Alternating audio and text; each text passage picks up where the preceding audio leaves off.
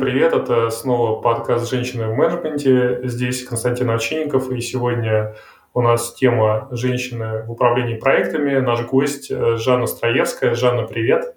Привет. Привет, Константин. Привет всем.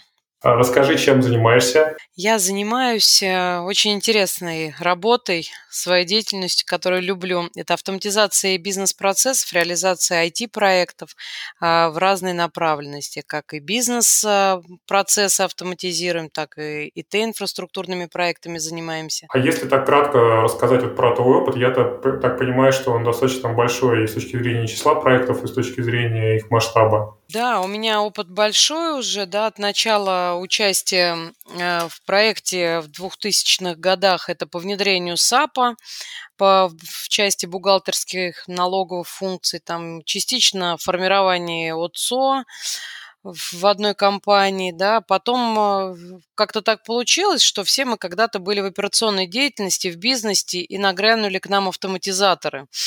Вот, и сделав несколько проектов и реализовав свои несколько идей э, в проектах, получилось, и меня очень привлекала эта проектная деятельность, и с каким-то определенным э, там в 2000-х годах я именно уже прошла дополнительное обучение, несколько их, наверное, очень много э, и по управлению проектами, рисками, коммуникациями. Больше мне всего тоже нравилось эм, понять, да, а что же нужно знать. Э, вот я смотрела это с разных точек зрения. Что же нужно знать, чтобы управлять проектами? Что нужно уметь? Да, это все задают себе вопрос, там, хочу быть юристом, что надо знать? Хочу быть там бухгалтером, что нужно знать там?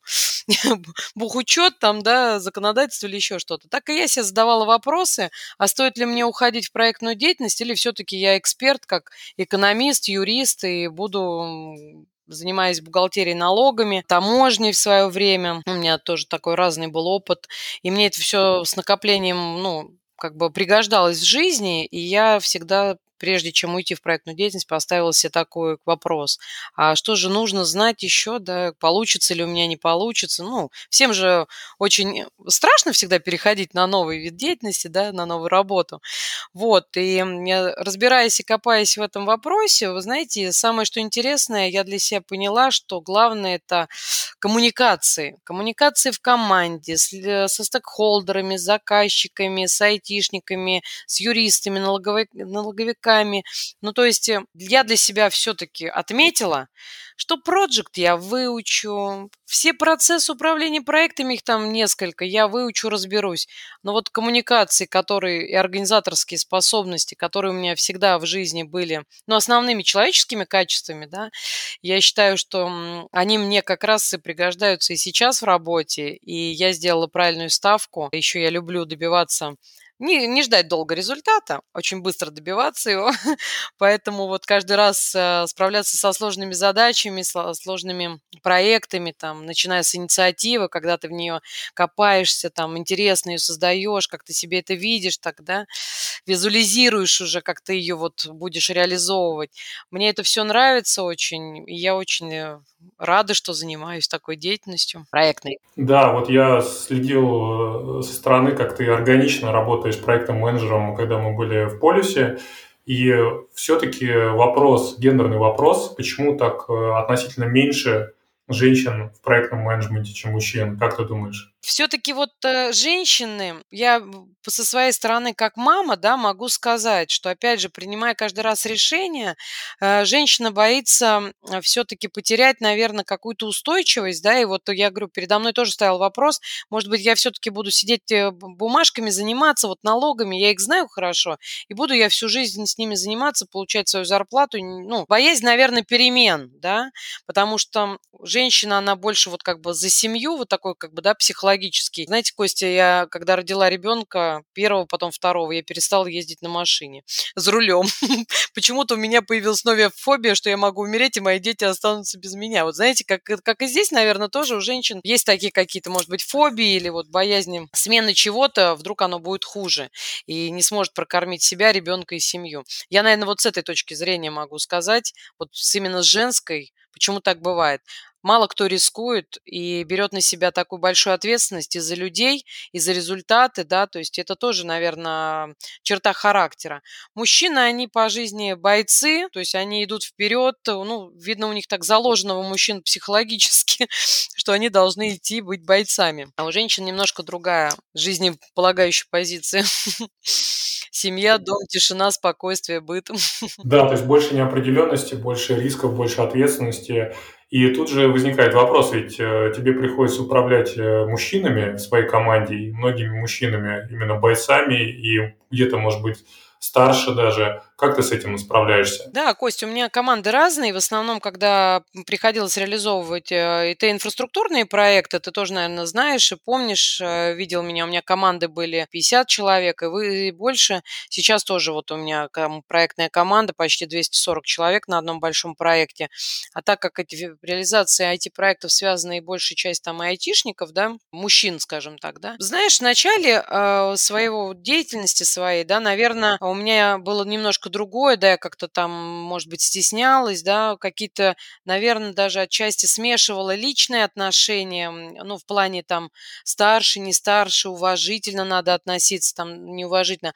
А потом с возрастом, наверное, уже с опытом я поняла и разделила это все. То есть, если я руководитель, на мне ответственность за решение какой-то задачи, у меня нет, честно скажу, ни женщин, ни мужчин, у меня, как в бане, все равны. Конечно, есть э, я всегда в команде в своем, в своем подразделении говорила, так, приоритет, кто идет в отпуск. Это у нас те, кто с детьми и пенсионеры, да, ну, такие вот, знаешь, в шуточном таком ключе мы всегда старались в команде, я ставила такие условия, что, конечно же, да, холостые, свободные, у кого больше свободное время, они идут в отпуск в последнюю очередь или больше задерживаются на работе, наверное. Но, в принципе, в моем коллективе, ты тоже видел, были люди в возрасте, всегда я очень неуважительно отношусь к их опыту, не считаю никогда за зазорным прийти и сказать, э, спросить э, совета, опыта, их мнение выслушать. Наверное, да, опять же, была моложе, как-то говорила, ну, так, наверное, может быть, себя по-другому как-то вела, и считала, что есть мое мнение, нет другого, да, или есть неправильное. Вот, э, с возрастом управления, да, вот с опытом уже по-другому отношусь и рассматриваю все варианты э, возможностей, и, как всегда, теперь у меня любимые есть, э, даже есть шутка там, да, и в полюсе, там у Жанны Валерьевны всегда есть план «Б». Вот, поэтому я рассматриваю разные ситуации, ситуации, и если в проекте что-то идет не так, у меня всегда есть план «Б». Да, у тебя такой очень яркий лидерский стиль, э, очень э, где-то даже жесткий, наверное. А, может быть, э, сейчас, ну, какое-то время мы с тобой не общались, ты перешла на работу в другую компанию, может быть, часто пересмотрела и в целом. Считаешь ли ты, что другой стиль может быть органичным именно на этой позиции, позиции проектного менеджера? Может быть, какой-то более женский стиль или стиль какой-то включающий какие-то женские вот вещи управления. Я все-таки вот держу позицию и, ну, воспитана, наверное, так в крупных компаниях, где все-таки субординация, она должна быть, и я по отношению к себе всегда, ну, как бы прошу эту субординацию выдерживать своих коллег, по отношению тоже к другим коллегам, вышестоящим руководителям ее соблюдаю, да. Но хочу тебе сказать, что иногда прикинуться блондинкой или лисичкой очень помогает. Вот, особенно с мужчиной. Вот, в реализацию там приходишь, и тебе нужно там срочно какую-то инфраструктуру, спецификацию, ну, полы, говорят, в очередь, в очередь, заявку идите там в сервис-деск сделайте. Ты говоришь, ну, сделай, ну, попозже. Ну, и вот э, иногда вот жен, женщине, наверное, больше каких-то, наверное, возможностей, где-то пошутить, ты мой стиль знаешь, где-то пошутить, где-то смотивировать человека, где-то... Но и также ко мне, когда люди обращались, и это прекрасно, это тоже знаешь, вот, э, мы с тобой работали, я никогда никому не отказываю, если у меня есть возможность, я всегда людям помогаю, кому-то делом, кому-то могу дать контакт, да, свести людей, скоординировать, то есть особенно новые сотрудники, которые приходили в компанию, компанию, всегда говорила, Жан Вален, как ты всех знаешь, всех помнишь и можешь всегда направить. У меня нет такого, что я там держу в себе знания. Когда я их накопила, я во всех компаниях там больше 10 лет всегда работаю, и опыт, который вот накапливается, всегда передаю молодым специалистом. И как-то, наверное, тоже вот стала делиться этим опытом. Наверное, уже есть что рассказать, чем поделиться. Своим ребятам, ты знаешь, у меня там последнее время были ребята, которые чисто из айтишников, э, я из них сделала проектных менеджеров э, по ИТ-инфраструктуре. Это порядка 30 человек, которых я переучила, объяснила им все на своем опыте, проводила им тренинги, семинары. Это тоже так моя сторона открылась. Да, я брала там наработки, с которыми я училась, когда-то там и в проектной практике, и в специалисте, много разных курсов и экзаменов было пройдено. Но своим коллегам я пыталась, э, так как мы, как говорилось, э, говорится, управляли проектами с колес, да, дали людей, давайте быстрее управляйте. Ну нет, давайте мы остановимся. Я ребят обучила на практике, показала, разобрала от э, жизненного цикла проекта, от инициативы, как, что с документами происходит, на какой стадии, какие документы должны быть. И у меня ребята, ну, благодарны были. Потом для сертификатов, конечно же, они прошли обучение, онлайн-обучение, так как они в разных городах э, все находились, прошли обучение. И когда я уходила, очень много теплых слов услышала, да, и в том плане, что они выросли в профессиональном плане, увидели и свои возможности, и все они были разные. Как раз кто-то больше вот пытался, но очень тяжело ему давалось как раз вот эти коммуникации с кладовщиками, с теми же, да, организовать наперед, увидеть какие-то моменты. Кому-то очень сложно это давалось, я на ребятах как раз видела, вот что же не хватает проектному менеджеру, да, и вот пыталась каждого из них вот это найти этот минус такой, что ему мешает. С ними прорабатывали отдельно это все, и вот ребята за три года, которые вот мы с ними там были, они очень сильно выросли, вот правда выросли от э, презентаций, которые они научились делать, да, управлять проектами, повысили свой уровень свой. И сейчас, насколько я вот с ними общаюсь, я знаю, получаю о них отзывы там от коллег, ну, спрашиваю, интересуюсь. Все говорят, что они из-за того, что там я ушла, да, какое-то время я их реально, а, ну, такое было, как опекаю. И я даже там в отпуске всегда брала с собой ноутбук, вдруг там мои детищи мои там, что-то там плохо будет им, и я всегда буду на связи, помогу. Я, конечно, очень переживала, что там я уйду их брошу. Переживаешь всегда, когда там коллектив у тебя слаженный, все хорошо, и ты когда уходишь там в другую компанию, всегда вот за коллектив я переживала, и они очень переживали. Но они молодцы, они, я им все напутствия дала, все сказала. Они, конечно, первые полгода, естественно, звонили, брали совет какой-то, просили, потому что так как у меня еще все было свежо в памяти по проектам, мы с ними как-то вот все выстраивали, то общались. Сейчас, конечно, они уже меньше звонят, они в свободном плавании, рассказывают мне только о своих победах, какие проекты они закрыли, с какими у нас особенно начинались сложности, что они решили эти все вопросы. И мне очень это приятно. Ну, мы затронули тему коммуникации, коммуникации вот внутри команды или коммуникации, когда ты э, менторишь, наверное, правильно сказать, э, проектных менеджеров. А как ты строишь отношения с бизнес-заказчиком? Константин, ты знаешь, э, на самом деле бизнес-заказчики все разные. Опять же, есть эм, проекты же, когда бизнес-заказчик сам хочет этот проект, а есть проекты, когда сверху акционер, да, владелец компании говорит, надо вот сделать вот это. Своим волевым решением говорит, все, надо вот автоматизировать такие бизнес-процессы, хочу прозрачность, хочу этого. А люди, которые на местах, ты знаешь, я думала, что это уже все прошло, когда люди боялись э, вот автоматизации, когда вот там 2000-й SAP там приходил, что люди боялись, что сейчас внедрят внедрят какую-то систему, и они останутся на улице, и вот эти оптимизации, МФЦ, ОЦО стали организовывать, да, люди очень были насторожены к этой всей автоматизации.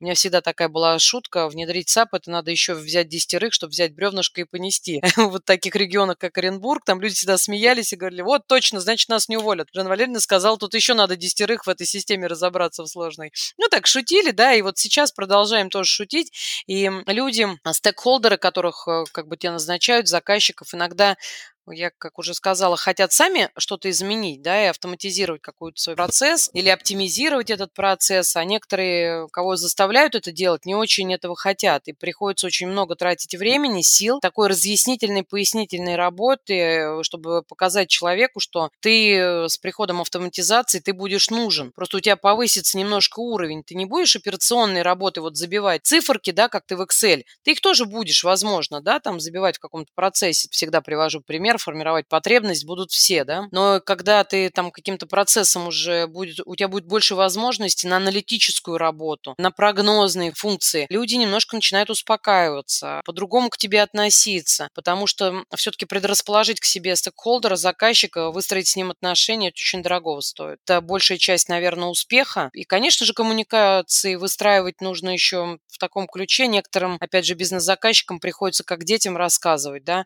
почему это запрос на изменения нужно сделать вот так, а не так. Плюсы и минусы тоже уже научились, и своих менеджеров я всегда готовлю. Не может быть там одного какого-то решения, там, по расторжению, там, да, договора с подрядчиком, как я примером всегда привожу, в разводе виноваты оба, да. Поэтому я говорю, не только причины могут быть с этой стороны, нужно с этой посмотреть. А прежде чем выгнать подрядчика там какого-то, да, там, как мы считаем, недобросовестного, посмотреть и извлеченные уроки из этого извлечь, посмотреть, да, может быть, мы все-таки где-то сами не доработали, уже не повторять этих ошибок. И всегда своим заказчикам раскладываем более подробно, да, каждый вариант, несколько их, плюсы, минусы, и пытаемся донести так информацию, чтобы заказчик, как будто он сам принял это решение. Да, но внутри команды за счет субординации какие-то конфликты возможно решить, а с бизнес-заказчиком также не получится.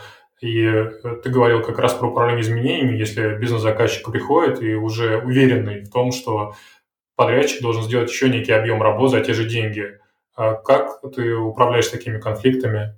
Четкий объем. Э, стараюсь с коллегами, когда делаем ФТТ, я несколько раз, ну, функционально-технические требования, да, я все-таки заказчика всегда призываю, коллеги, должен быть четкий объем, за который мы спросим с подрядчика, да, и ему заплатим за этот объем. Мы стараемся сейчас функциональные требования прописывать даже вот вплоть до документов, в каком формате он должен быть, структуру документа. Ну, там э, вставляем такие фразы, там, как, ну, не ограничиваясь, да, если мы не знаем вот сейчас, какой мы хотим там документ типа концепции какой-то там, да, сделать. Хотим это, это, это, все, что знаем в структуру закладываем. То есть более прорабатываем этот документ, требования, чтобы потом, там, например, я хочу отчеты. Я всегда говорю, сколько отчетов, какие, мы сейчас это знаем, или мы процессам будем отталкиваться. Там вот есть у нас там второго уровня 10 процессов. Давай напишем вот 10 регламентов к процессам второго уровня. Там, ну, как ты знаешь, пытаюсь людям донести, что, ну, проекты это все-таки объем должен быть зафиксирован. Сроки, бюджет на первый хотя бы там объем. Да, запросы на изменения могут быть, но они всегда, если увеличивается, как проектный треугольник, да, что-то увеличивается, и все увеличивается. Ты знаешь, заказчики, когда им говоришь, ну, мы же в ФТТ этого не писали, да, заказчик, вот написано три документ, он три документа сделал.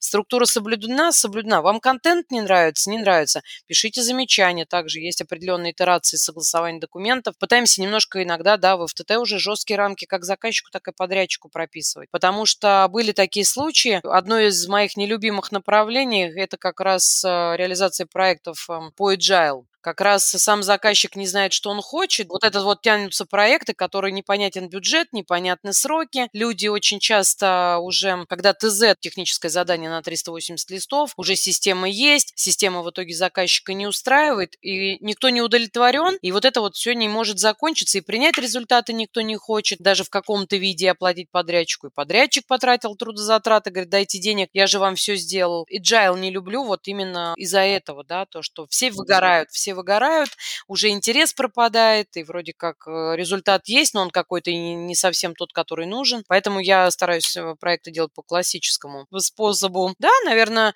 длиннее бывают у проектов сроки, но очень часто стало прибегать там, когда бизнес-процессы автоматизируем, а прототипирование на наших данных, да, каких-то небольших кусочков показать людям, которые никогда не были в системе, те люди, которые там вообще не видели системы и были в Excel, применяем вот как бы такой подход с прототипированием, исследованием и показываем на их данных, как там будет вся цепочка или какой-то процессик небольшой, как он будет э, реализован в системе. Ну, много, на самом деле, классных приемов ты перечислила. Это и образование заказчика, то есть, по сути, обучение проектному управлению и управление ожиданиями, и э, раннее прототипирование, и детализация требований, то есть подготовка к проекту более тщательно для того, чтобы избежать вот этих вот проблем. А подскажи, вот э, в части конфликта все-таки внутри проектной команды, продолжая тему конфликтов, да, вот у меня был конфликт, там, мальчик-девочка на уровне химии перешли на ли, ну, не взлюбили друг друга, перешли на личности, там разругались. Как ты это разруливаешь? А, ты знаешь, у меня на самом деле таких э, не было ситуаций. Как-то я всех, ну, во-первых, эм, все-таки стараемся делать устав проекта, где у каждого члена проектной команды есть своя роль, да, есть закреплена ответственность. А когда вот такие межличностные конфликты, во-первых, я также прибегаю к каким-то техникам, да, и всегда провожу беседы отдельно с э, конфликтующими или развожу по разным проектам. Иногда наоборот, оставляла их вместе, но проработав с ними отдельно какие-то варианты, найдя в них у каждого там э, сильные стороны,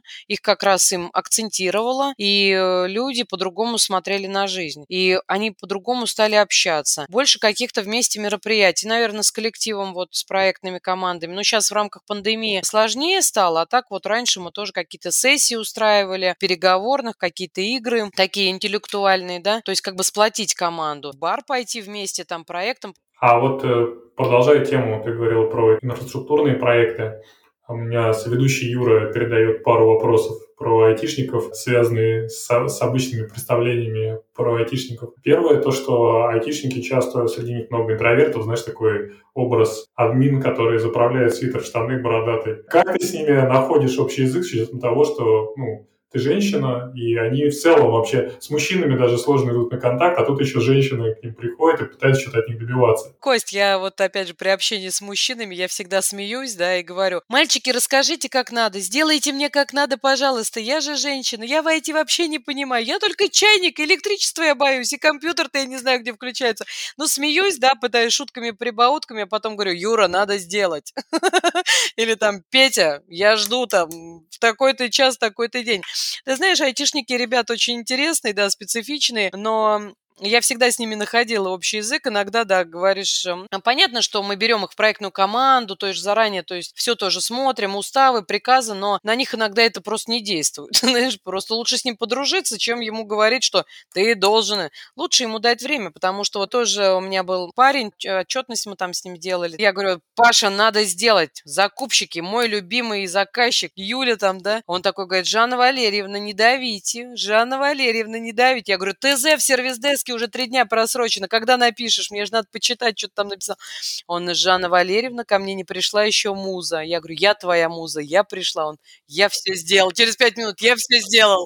И вот так вот айтишники также, они у нас в Красноярске были. И мы всегда смеялись, да, и вот э, находили какие-то моменты пошутить, посмеяться, но я всегда с ребятами говорила, я девочка, ничего не знаю, ничего не умею, сделайте мне как правильно, расскажите мне как правильно, напишите мне как правильно. И они чувствовали сразу какой...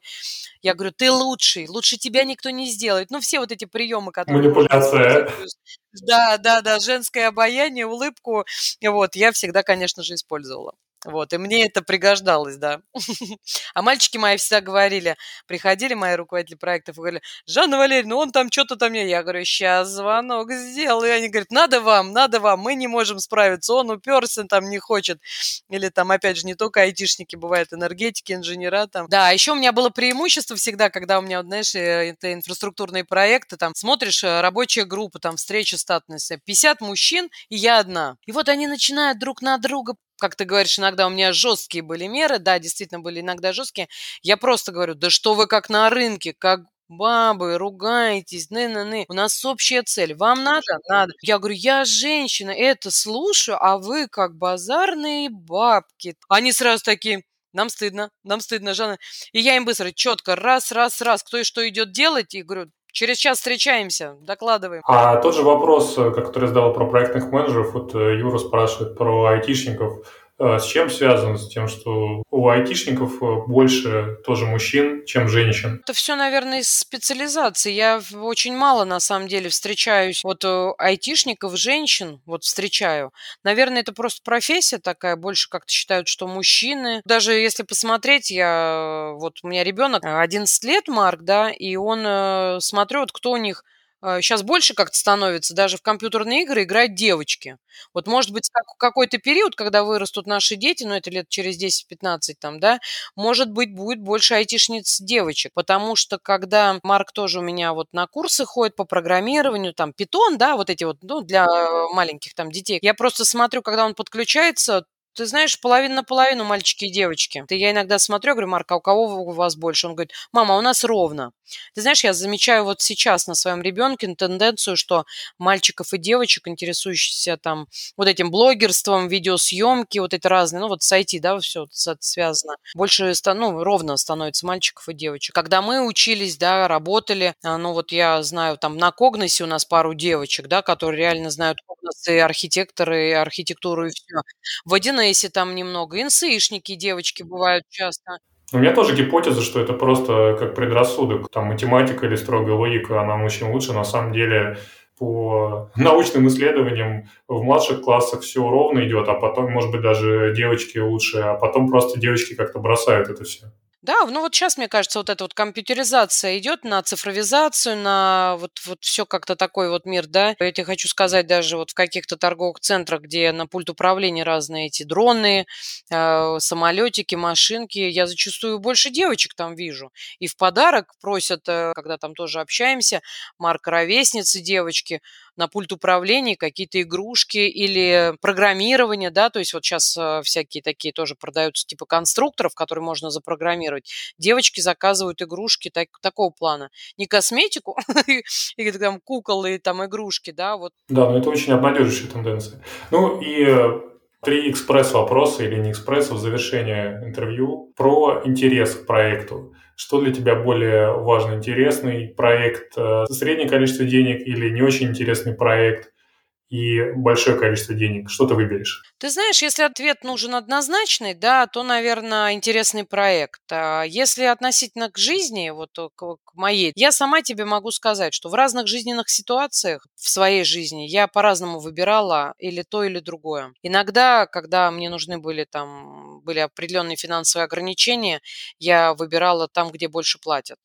Вот. Но, в принципе, я люблю интересную работу, интересные задачи по себе. И когда меня устраивает, не давят меня иные какие-то, да, обстоятельства там, ну, финансового характера, я выберу, наверное, более интересный проект, э, команду, знаю, ну, там вот в виде перспективы какие-то, да, или поучаствовать в чем-то новом, чтобы приобрести какие-то новые там знания, я, конечно, выберу интересный проект. Но в жизни у меня было и так, и так. Приходилось иногда выбирать, даже покидать компании, те, которые я люблю, из-за финансовой составляющей. Просто уходила туда, где больше платят. Понятно. Честный ответ, спасибо. А вот сейчас э, в связи с ковидом, опять же, много удаленной работы, и, казалось бы, большая возможность для людей с ограниченными возможностями. Вроде должно их больше появиться, они должны как-то увлекаться в трудовую деятельность. Э, на практике это происходит, как ты видишь? Я могу тебе сказать точно, что зависит это все от развития в государстве, в компаниях, э, да, и работы, наверное, фондов. Потому что это такая вот общая какая-то работа, чтобы вот, если бы мне сказали, Жан, нужно взять там э, администраторов, я вижу, что администраторами проектов точно люди с ограниченными возможностями могут быть, да, потому что, в принципе, это все встречи и под запись мы сейчас делаем, да, там, вебоксы, скайпы, а можно потом спокойно, если там даже он плохо печатает, там, да, медленно, да, можно спокойно напечатать какой-то протокол. Сейчас мы тоже уже уходим от протоколирования, ведем эшьелоги там открытых вопросов или там поручений, да, а протоколы оставляем в записи. Тоже такое как бы имеет место быть, ну вот где можно записывать, да, запись встречи делать. Минимизируем вот эти бумажные труд и все как бы там под запись делаем.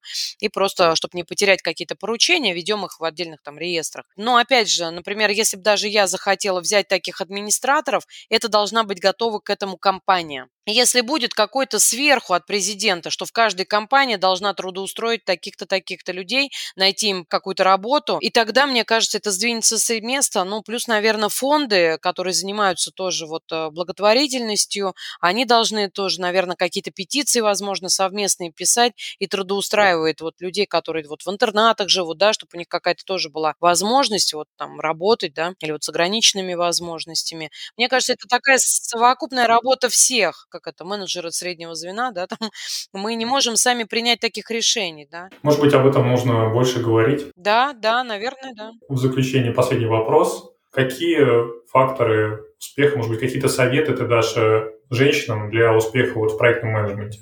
отойти от жизненных каких-то шаблонов, стереотипов, да, которые заложены нами, опять же, культурой, временем, а, вот женщина должна сидеть дома, растить детей, мыть, пылесосить и так далее, да. Все-таки э, женщины, которые работают, да, которые там имеют образование, пробовать себя в этом. И реализация проектов очень интересная работа, и здесь можно, ну, в себе много что открыть, да, и даже вот я говорю, я работаю постоянно над собой, да, я иногда там, как я уже говорила, и ты меня тоже знаешь, иногда жесткий там уровень, там такое управление у меня было, иногда могла там на людей иногда даже крикнуть, когда там давит руководство на тебя сверху, и ты начинаешь там в какой-то там суете и жоге, да, а, начинаешь на подчиненных иногда срываться.